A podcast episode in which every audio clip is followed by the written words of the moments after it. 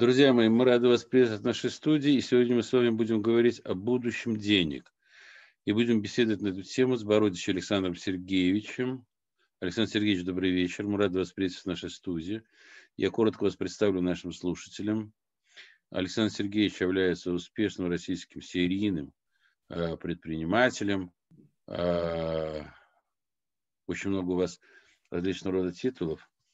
И что у меня с глазами, является одним из первых специалистов в области инноваций и блокчейн-технологий, глава комиссии по инновациям и научным исследованиям Международного аэрокосмического комитета, экс-директор по маркетингу Mail.ru Group, обладатель патента на метод поиска лидера влияния в социальной сети, преподает в МГУ, высшей школе, э, выше говорит что?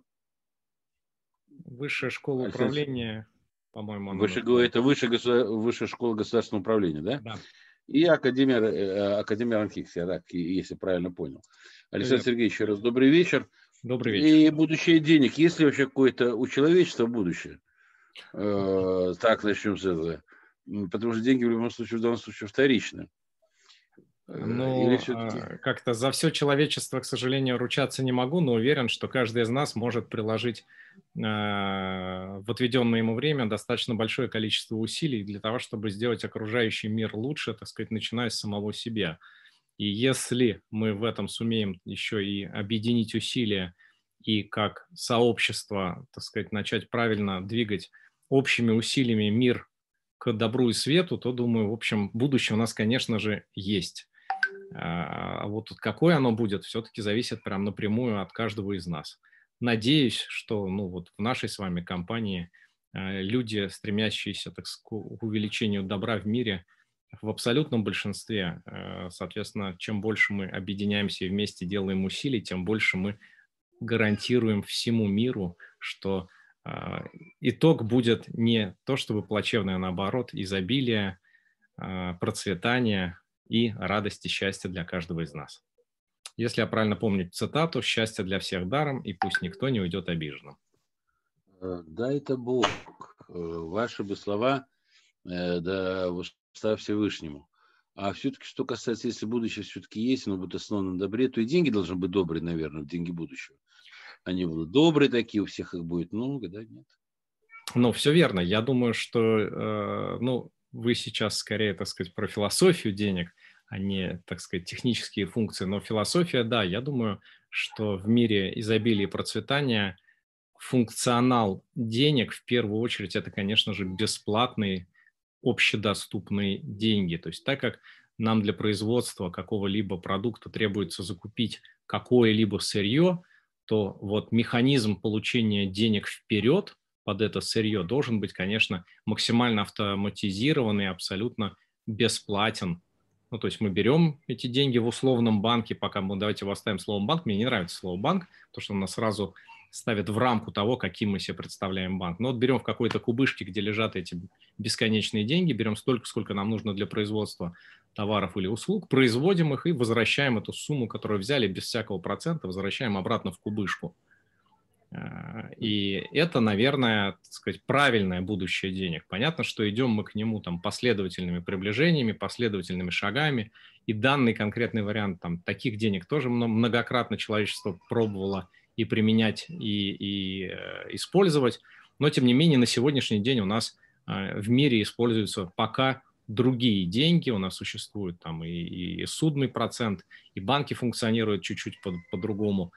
Тем не менее, в деньгах будущего, я думаю, через несколько шагов, через промежуточные там цифровые валюты, э, на которые мы с вами очень быстро перейдем, потому что Китай уже переходит, потом, соответственно, наднациональные валюты, потом возвращение цифрового бартера, и вот так вот небольшими-небольшими шагами мы э, ну, как-то органически вкатимся в мир, что э, функция денег – это все-таки лишь расчетное средство, деньги не имеет смысла никакого не накапливать, не хранить, и в тот момент, когда они свою функцию вот этого медиатора выполнили, они торжественно отживают свою роль и возвращаются в условную кубышку. Может быть, просто уничтожаются, потому что смысла в их существовании в этот момент уже нет. Они свою функцию полностью выполнили.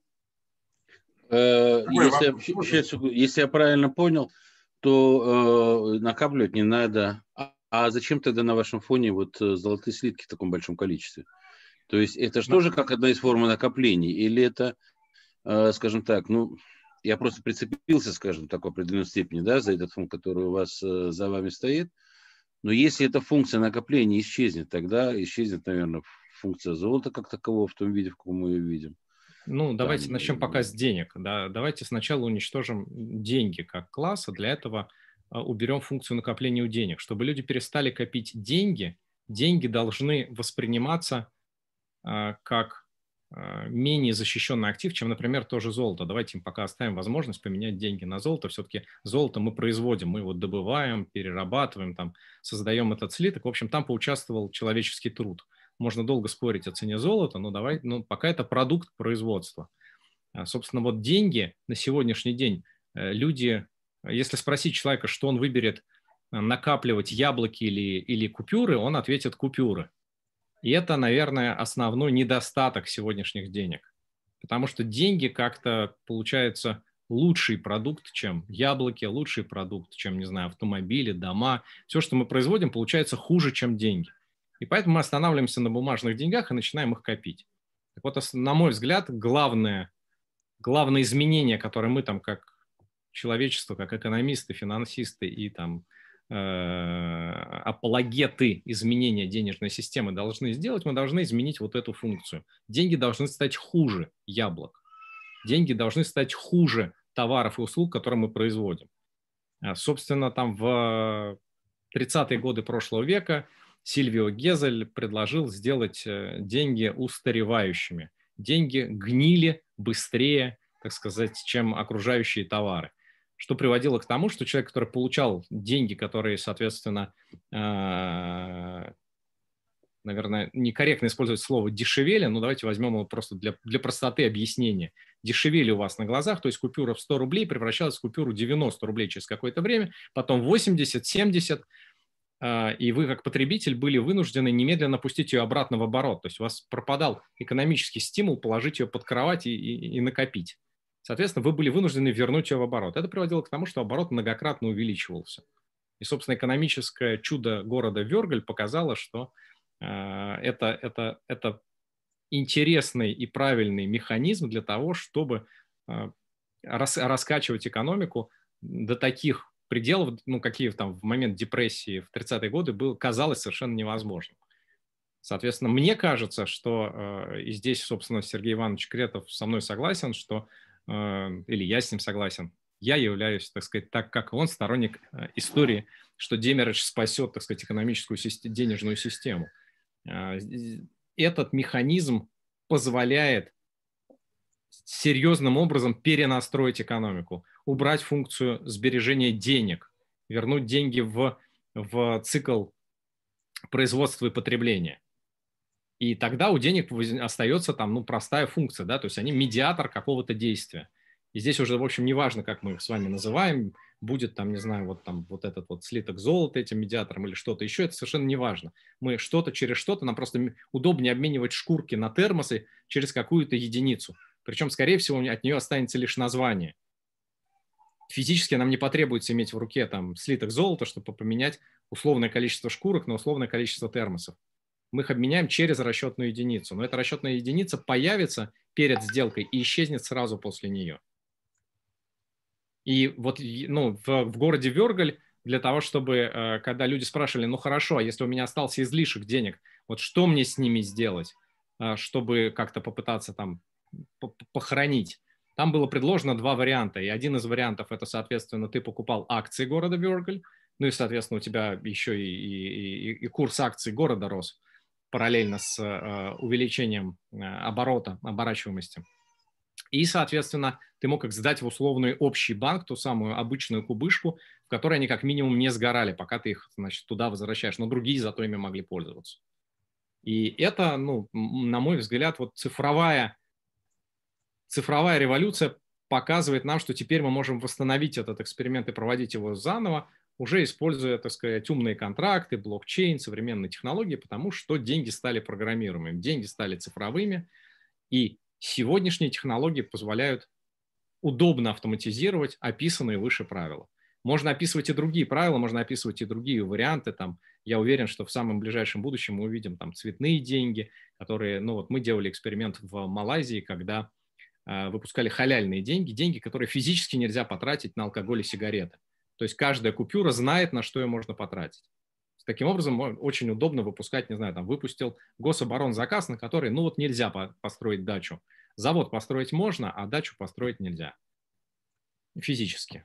И приходится обратно, значит, возвращать деньги, так сказать, на, и тратить их на то, на что, для чего они были предназначены. То есть вот там цифровые технологии позволяют легко экспериментировать с функциями денег, позволяют, собственно, там придумывать тот самый цифровой бартер.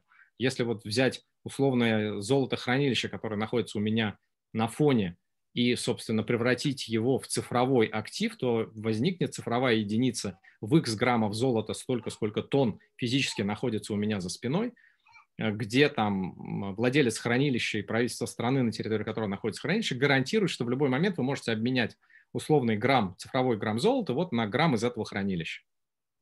В этот момент возникает цифровая расчетная единица, обеспеченная граммом золота там, или каратом, каратом э, алмаза или там, метрической тонной жиженного газа, которые вполне могут стать следующими расчетными единицами.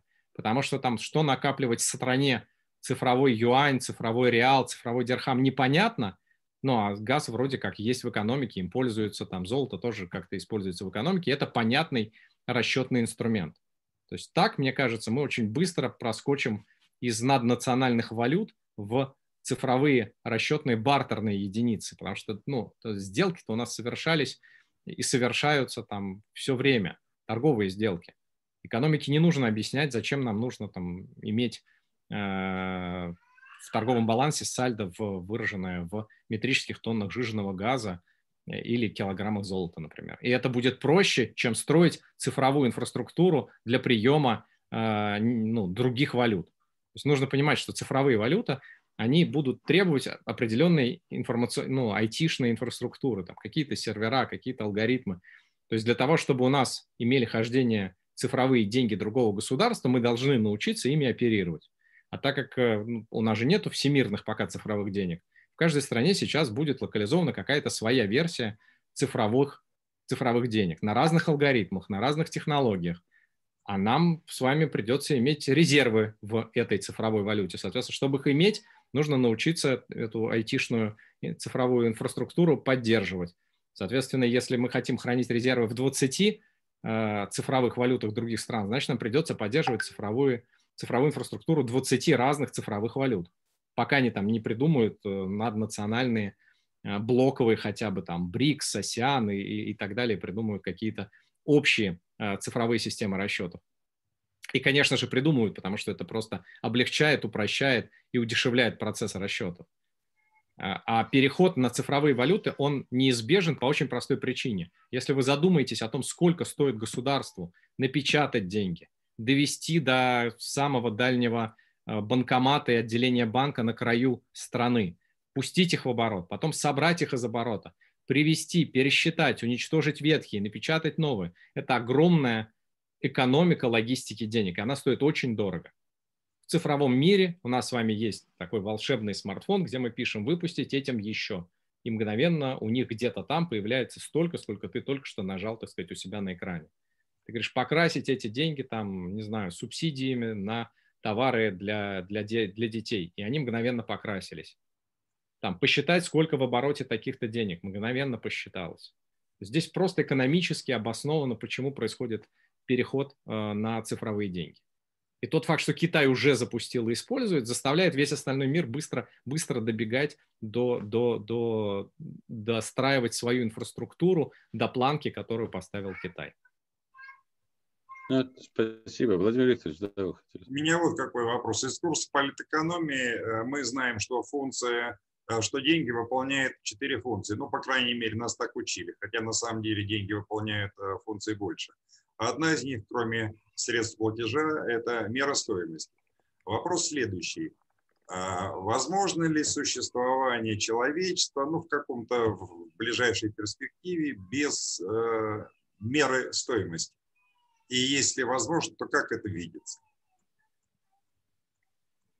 А в, в чем преимущество, на ваш взгляд, отсутствия меры стоимости? Я Давайте, не говорил, чтобы, объяснить. Ну, я не бы... говорил, что преимущество. Может ли, это вопрос, может ли э, общество существовать без меры стоимости? Или, другими словами, исчезнут ли когда-нибудь деньги как таковые, как мера стоимости? А, вот здесь просто два вопроса в одном. Я думаю, давайте попробую э, ответить, как, как я понимаю ответ на, на эти два вопроса. Раз я произношу, что я верю в цифровой бартер и обмене условного единицы цифрового золота моей стороны на условный там цифровой газ вашей стороны, в данном случае мы обмениваемся какими-то расчетными единицами. А вот являются ли эти расчетные единицы, а, об обмене которых одних на других мы с вами договорились деньгами в прямом понимании, это ну, большой вопрос. То есть мы точно с вами поменяли одну меру на другую меру и договорились об этом курсе обмена в процессе, так сказать, открытого там торга, автоматического торга, роботизированного торга, неважно, как это будет происходить в будущем. Важно, что мы с вами что-то на что-то поменяли. И у нас была единица расчетов, там, моя обменялась на вашу. То есть, условно, в нашем мире это были рубли, которые мы поменяли, там, не знаю, на евро.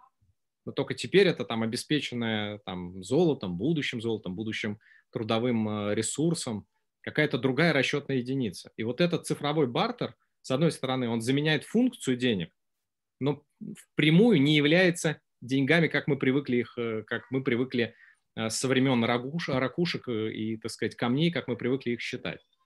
То есть это не совсем деньги, это цифровые расчетные единицы. Я сейчас не об этом. Давайте занесемся в непостроенный пока э, коммунизм. Там должны подразумевать, что деньги будут или нет?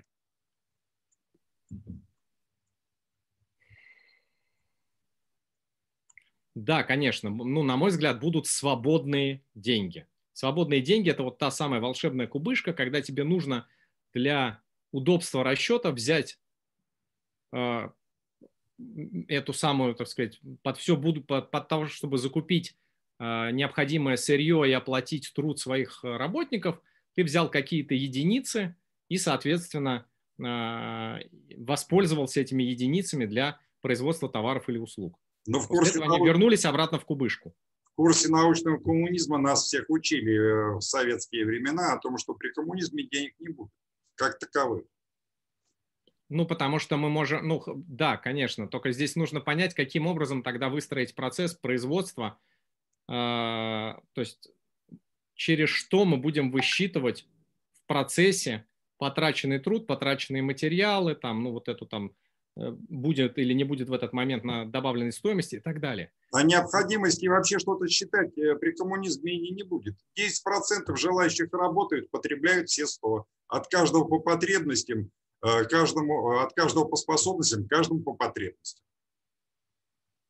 Ну, насколько, так сказать, я, к сожалению, почти не застал теорию коммунизма я успел заставить только комсомол, и будучи в него, так сказать, принятым, в, этот, в, этот, в этом же году, так сказать, все это развалилось.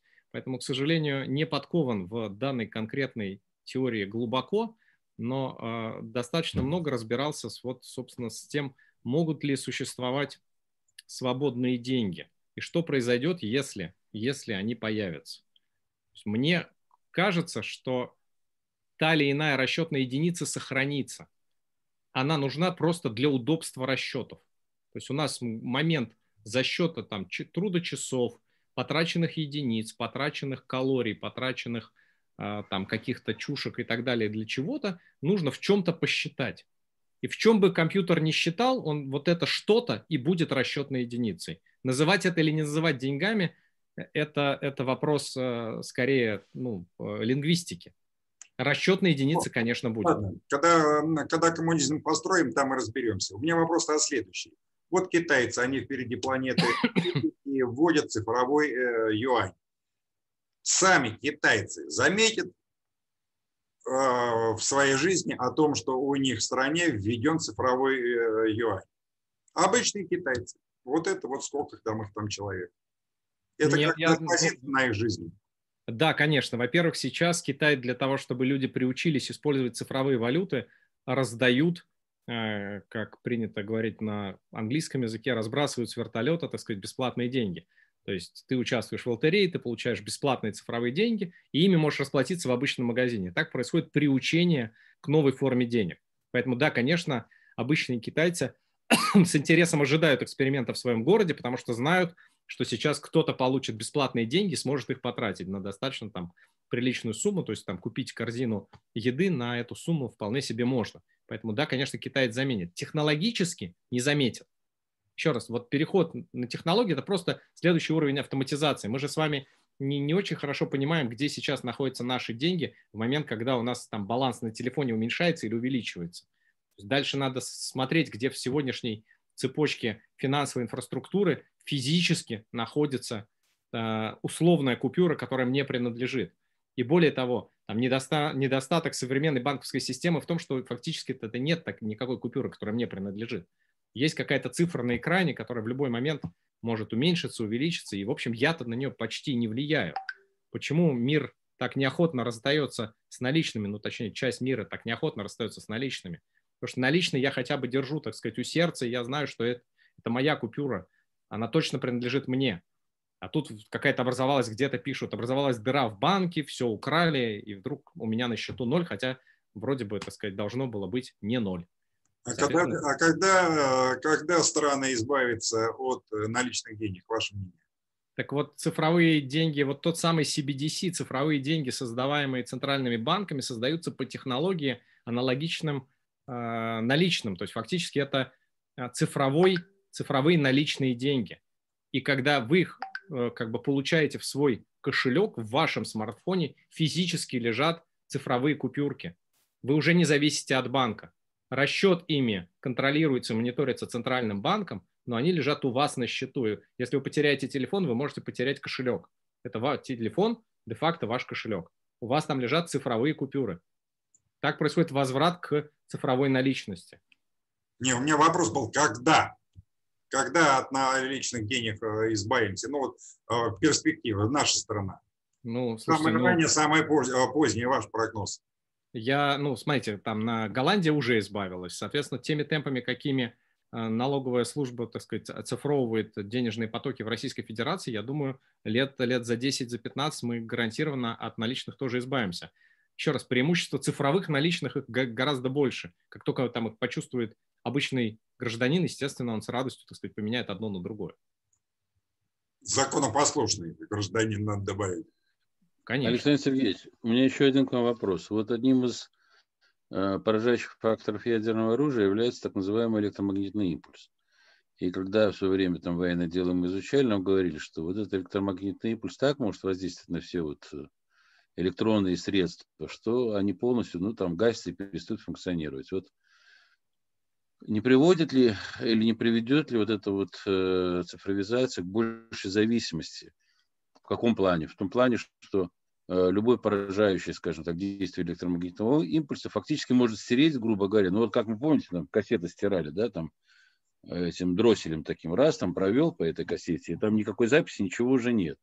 Не, не, не ставили мы себя в такую зависимую ситуацию от э, вот этого фактора, храня все деньги, все переводы, все взаиморасчеты вот в электронном виде. Ну, это, наверное, причина, почему мы, так сказать, э, развиваем именно Universal блокчейн, ну, вот на этих самых странных, на этом странном слове блокчейн.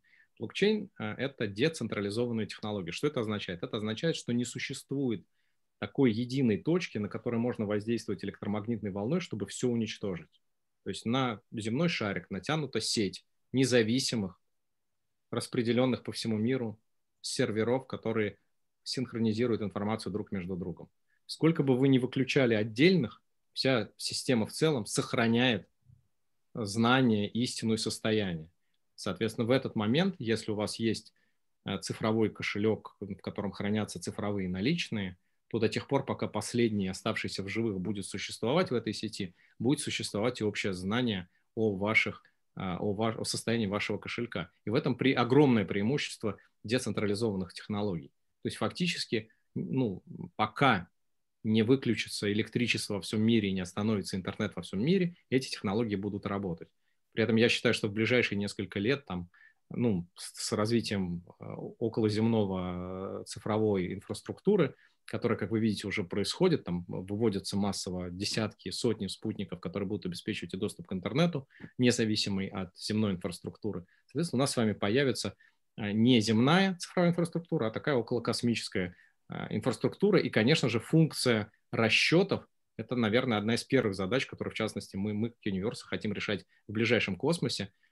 Сегодня, вот прям сегодня вышла статья на, на инвестинге, где я про это пишу, что блок, блокчейн сильно изменит космическую экономику, потому что, еще раз, у нас с вами появится э, такой всемирный цифровой банк, который никак не зависит от того, что происходит на Земле. То есть из любой точки планеты в любую точку планеты, у нас с вами там за одну секунду и за один цент происходит передача любой ценности в любой а кто, валюте. А кто же владелец этого банка будет?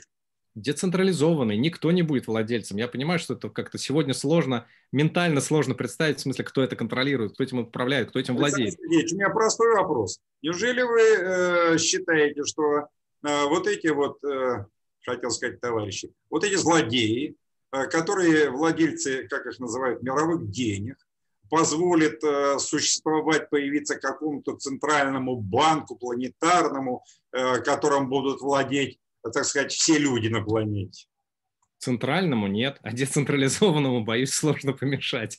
Дело в том, что никто не мешает вам сейчас запустить там у себя этот узел сети. Никто не мешает человеку в Нигерии запустить узел сети, в Австралии, Понятно. в Зимбабве, тем самым поднять инфраструктуру, для выключения которой нужно каждого такого человека найти и физически у него все выключить. Я правильно понимаю, что мы, умные люди, которые думают о будущем, о своих детях и внуках, постепенно при помощи современных технологий цифровых, мы этих злодеев, владельцев нынешних денег, мы их, так сказать, на окраину э, загоним и, э, и забудем о них. Ну, слушайте, ну, технологические революции при, всегда приводили к некому перераспределению и задач, и функций, и, в общем-то, даже и самих капиталов. В этом нет ничего ни, ни страшного, ни зазорного. Просто мы с вами находимся в авангарде этой цифровой революции. А, там мозгом цифровой революции с точки зрения блокчейна точно являются там русскоговорящие люди. Примерно, ну вот я уже как-то там оценивали мы, 70% всех блокчейн технологических компаний де-факто говорят по-русски. Мы не обязательно там ну, локализованы в Российской Федерации. А, у нас и юридический статус, вот только с января появился закон о цифровых активах, который хоть как-то там приземляет то, чем мы занимаемся на, на легально. Но главное, что, в общем, это, это русская говорящая технологическая такая огромная платформа и комьюнити, десятки тысяч людей по всему миру, которые действительно участвуют в этом технологическом сдвиге. И если вот, ну, там, смотрите, там, Universe, мы оператор цифровой трансформации страны Тунис. Это много или мало? Это не много, но это и не мало. То есть мы в целой стране меняем все внутренние процессы на цифровые, заменяя, соответственно, последовательно кубики старые, консервативные на новые, цифровые, продолжая вот это вот решение задачи автоматизации новыми технологиями на децентрализованном, ну вот на децентрализованных э, подходе к решению задачи. И Есть это принципиально другой, другой, другой принцип. Тот же сам, я все понимаю. Мы сейчас говорим о форме, а я о содержании. Э, тот же самый вопрос. Правильно, я, правильно ли я понял о том, что нынешние владельцы глобальных денег доживают свои последние дни? Да нет, ну подождите, как-то в стадия стадия изменения. Нет, я думаю, что если бы я был на их месте, я бы приложил все усилия оказаться в авангарде и этой технологической волны тоже. Поэтому мы можем ожидать, что сейчас они каким-то образом возглавят эту волну. То есть мы, да, более того, это сейчас видно, потому что традиционные старые деньги начали массово вот в этом году, вот прям в 2021 году, с января начали, например, перетекать в криптовалюты. Ну, то есть прям видно, как, ну, как бы институциональные инвесторы говорят, да, нет, слушайте, биткоин правда может теоретически быть заменой золоту, цифровому золоту, давайте, значит, будем использовать его, так сказать, в, в резервы добавим, давайте, значит, его активно начать, э, будем использовать как расчетное средство. То есть тот факт, что, а, ну, то есть старые деньги, они же не хотят там не, не, не умирать, не уходить с рынка, поэтому они ищут способы и остаться, и, и, и измениться для того, чтобы там проявиться и в новом технологическом укладе. Поэтому здесь я подозреваю, нас с вами ждет такая же волшебная, сложная конкурентная борьба, которая была при каждой, при, каждой, при смене каждой эпохи. Александр Иванович, тебе хочется в этот новый мир? Или тебе больше э, нравится Нет, спать, вот, когда наличный под подушкой? Я почему-то поверил Александру Сергеевичу. Я хочу новый мир, где будет Александр Сергеевич с товарищами утверждать новые какие-то формы, значит, вот э, там обмены и все прочее. То есть это, наверное, приблизит нас э, к светлому будущему. А потом мне очень понравилась вот эта вот информация о том, что 70% русскоговорящих, теперь я понимаю, Почему, когда мы говорим э, удел России всемирность, вот, мы раньше не понимали, в чем он заключается, теперь мы понимаем, в чем. То есть Россия должна возглавить процесс мировой. Вообще, это очень оптимистический взгляд, на мой, э, вот, э, по моему мнению, на наше будущее. И я его с Александром Сергеевичем разделяю. У нас, к большому сожалению, время подходит к концу. У нас э, мы чуть позже начали. Александр Сергеевич, ну это очень интересно вот э, то, о чем мы с вами беседуем. Я думаю, слушателям это будет интересно. Поэтому, если не возражаете, мы в ближайшее время с вами еще раз хотели бы встретиться, с тем, чтобы как-то больше погрузиться все-таки в тему цифровизации. Они говорят много, а вот я по себе знаю, что понимания, в общем, не, не, и, и недостаточно а, в этой области. Поэтому, если вы согласитесь, то ну, с удовольствием, с удовольствием, с удовольствием принимаю ваше предложение и расскажу про примеры цифровизации, которая улучшает жизнь людей, так сказать, компаний и стран, и собственного опыта столько, сколько успею за время нашей с вами следующей встречи. Спасибо. Договорились. Вам спасибо огромное. Спасибо большое слушателям Школы здравого смысла и до скорой встречи. Всего доброго. Всего доброго.